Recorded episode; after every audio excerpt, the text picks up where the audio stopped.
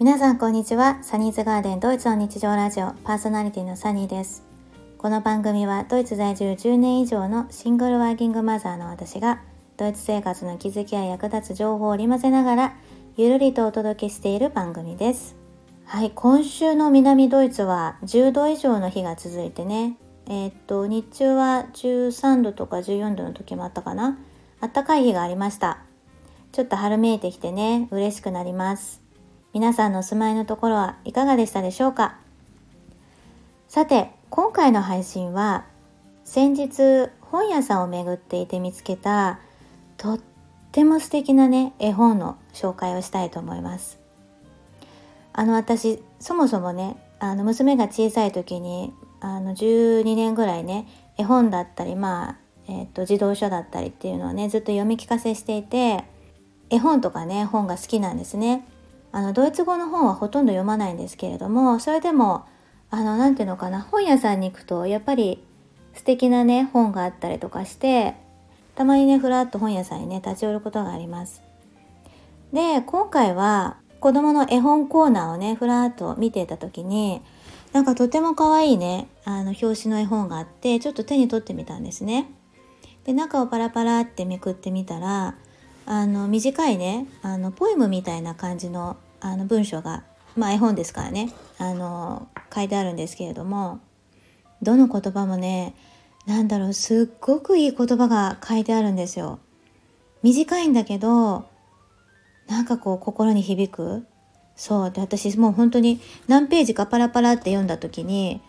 あの引き込まれちゃってあの本屋さんにねソファーが置いてあるんですけれどもソファーにも座って全部のページ読んでなんかこう感動してねあのちょっとうるっとしてあの買っちゃいましたこの本。はいということであのね全部のページねなかなかいい内容が書いてあるんですけれどもその中でもね特に34ページすごく心に残った言葉があったのでご紹介したいと思います。で絵本のタイトルが「Die kleine Hummel b o m m Du kannst fliegen というドイツ語の絵本になります。私なりに優しく翻訳すると小さな丸花鉢のボメル君は飛べるんだよっていう感じです。でこれあのドイツのねアマゾンを見るとあのベストセラーになっていてあと先生たちがおすすめする絵本としてもトップの方にね上がっていましたなのであのご存知の方もね多いかと思うんですけれどもご存じない方もいらっしゃるかもしれませんのでご紹介したいと思います。でこちらの絵本のテーマが、えー、勇気と自分を信じることなんですね。で主人公は8の男の子になります。可愛いたちのイラストとポエムのような短いセンテンスが入っています。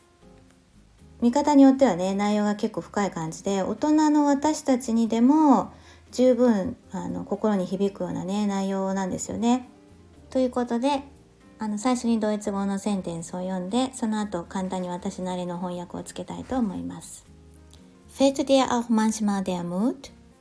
Hör in dich hinein. 時々勇気がないと思う自分の中に聞いてごらん。Der erste Flügelschlag ist immer der schwerste. Doch Mut ist im Herzen. 最初のステップはいつも難しいよね。でも勇気は心の中にある。Finde deine Flügel. Dann breit sie aus. Finde es vor dich heraus. Dein Mut trägt dich überall hin. 君の羽を見つけてごらん。そしてその羽を広げてごらん。自分でその羽を見つけるんだよ。君の勇気は君をどこへでも連れて行くよ。Suchst du nach dem Glück? Es kann auch ein Honigbrot sein. 幸せを探してるそれは蜂蜜パンかもしれないよ。Manchmal, manchmal wehrt dich der Sturm um und scheint alles verloren. Egal, was auch ist. Denk daran, wer du bist 時々嵐が君を飛ばして何もかもなくしてしまうかもしれないねだけど思い出して君が誰かを Deine Zeit ist kostbar. Deine Zeit ist jetzt. Du entscheidest, wie und mit wem du sie verbringst. 君の時間は価値があるよ。君の時間は今ここだよ。君は誰と一緒に過ごすか？自分で決めることができるんだよ。Und geht auch etwas schief, dann fällt dir was Besseres ein. Hauptsache, wir haben uns. もし何かうまくいかないことがあったら、良くなるような方法を考えてみよう。君の周りには僕たちがいるから。はい、いかがでしたでしょうか？全部のページは読んでいないんですけれども、私が特に心に残ったページを読んでみました。これは実は、あの、私もね、人生の中で苦しい時があった時、辛い時があった時、こういうポジティブな言葉を集める癖がついていました。そうやって自分を励まして今があるんですけれども、今日紹介したね、文章の中でも、きっと心に響く言葉があった方もいるんじゃないかななんて思います。これ大人が子供に読み聞かせをする時に自分はできてないかもしれないなって思うことってあると思うんですよ。子供に読み聞かせをしながら。私もそういうことはあったんですけれども。でもその都度あやっぱり自分も挑戦したいことには挑戦しないといけないなって思うこともあったし、まあ、最初のステップがね本当に難しいんですよね。でも自分の中にしか勇気がないんですよね。勇気って自分の中にしかないんですよ。まあ本当はねあの自分で親がね見せてあげるのが一番だと思うんですけれども自分が何かに挑戦してるとかそういうのが一番だと思うんですけれどもね。うん。あとねこの幸せは蜂蜜パンかもしれないよっていうのもこれねあのこのページがね雨が降ってるページなんですよ。蜂の男の子が雨が降ってる空を見てるんですね。で傍らには蜂蜜パンが置いてあるんですけれども例えば雨が降ってる日が本当にこう何て言うのかな毎日が辛い時期でそういう日が続いてる。だけど本当は幸せっていうのは自分のすぐそばにあってこの蜂蜜パンみたいに自分の目の前にある。それに気づくってちょっとしたセンスというかまあ自分の中にある幸せ感度っていうのかな。そういうのだと思うんですよね、うん、だからネガティブな方にフォーカスしているとそういうすぐそばにある幸せに気がつかなかったりするんですよね、うん、この言葉だからすごい深いなぁなんて思いました。あと自分の時間はすごい価値があって誰と一緒に過ごすかっていうのはすごく重要だっていうのはあの自己啓発のねあの本とかでもよく書いてありますけれどもこれ本当にそうだなって思いますよね。これ子どもの絵本の中であのこういうふうに文章として残してあるっていうのが心に響きましたね私は。この絵本ってね3歳からって書いてあるんですけど、まあ、3歳じゃちょっと分かりにくいかもしれないまだなんかピンとこないかもしれないんですけれども小学生だったりとか中学生だったりとかあのティーンエイジャーの初期11歳2歳3歳とか1415歳でもいいかな。うん。本当に大事な一言ですよね。あの誰かに振り回されるってことはあると思うんですよね。大人でも。誰と一緒に過ごしているのかっていうのが本当にすごく大事でネガティブなことばかり言う人と過ごしていれば本当にネガティブなことしか起こらなくなるしポジティブな人と過ごしていればうーんまああんまりポジティブすぎるとねあの何て言うのかな反対の引力っていうのかなその一緒にいる人のネガティブ部分を引き出してしまうってこともあるんですけど完全にもう超ネガティブな人と一緒にいるよりかは自分が一緒にいて楽しい人と一緒に過ごすっていうのは本当にすごく大事なことだなって思いますよね。うん、時間がコストバー時間がすごく価値がある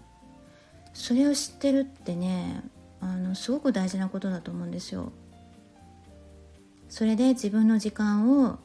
大事だって分かってるから誰と一緒に過ごすかっていうのを自分で決められるっていうのはもうすでに自分の人生を自分のものとして自分が軸として主軸となってコントロールしてるってことじゃないですか自分の人生を。受け身で生きてるのと能動的に生きてるのと違いが出てくるんですよね。うん、深いですよね本当で最後にさあの何か問題が起こったら問題が起こった時は、まあ、仲間と一緒にあの良くなるようなことを考えようっていうところもやっぱ人は一人じゃ生きていけないし一人で問題が起きた時に一人で解決しようとしないで本当は周りに仲間がいるんだよっていうことにね気づく。そう。気づくっていうのが本当にね重要なんだよなって思うんですよね。なんかほんとめっちゃ深いんですよこの絵本なんか。私最後読み読み読み終わった頃になんか投げてきちゃって。深いですよね。本当に。ちょっと私の日本語翻訳が若干こうなんか柔らかい感じだったので子供向けっぽいような聞こえだったかもしれないんですけど今例えばあの本当に自分が何て言うのかなあの穴に落っこちてるとか、まあ、真っ暗なトンネルなんかにいるような感覚でいらっしゃる方ってまあいらっしゃると思うんですよもしかしたらこのラジオ聴いてる方で。うん、で一人ぼっちでさ歩いててほんと真っ暗でどうしようどうやってここから出よういや出れるのかなって思ってる方もいらっしゃるかもしれないんですけど大丈夫本当に出れるから出れるって思えば仲間もいるし何て言うのかな自分が出れるって信じていれば必ず道は見えてくるんですよ。うん。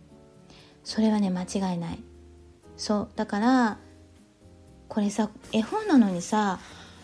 なんかほんと深いよね。うん、なんかね泣けてきちゃって今辛い状態にいる人だったりとか、まあ、そういう状態じゃない人でだとしても、うん、ちょっとしんどいなっていう方でも自分の在り方だったりとか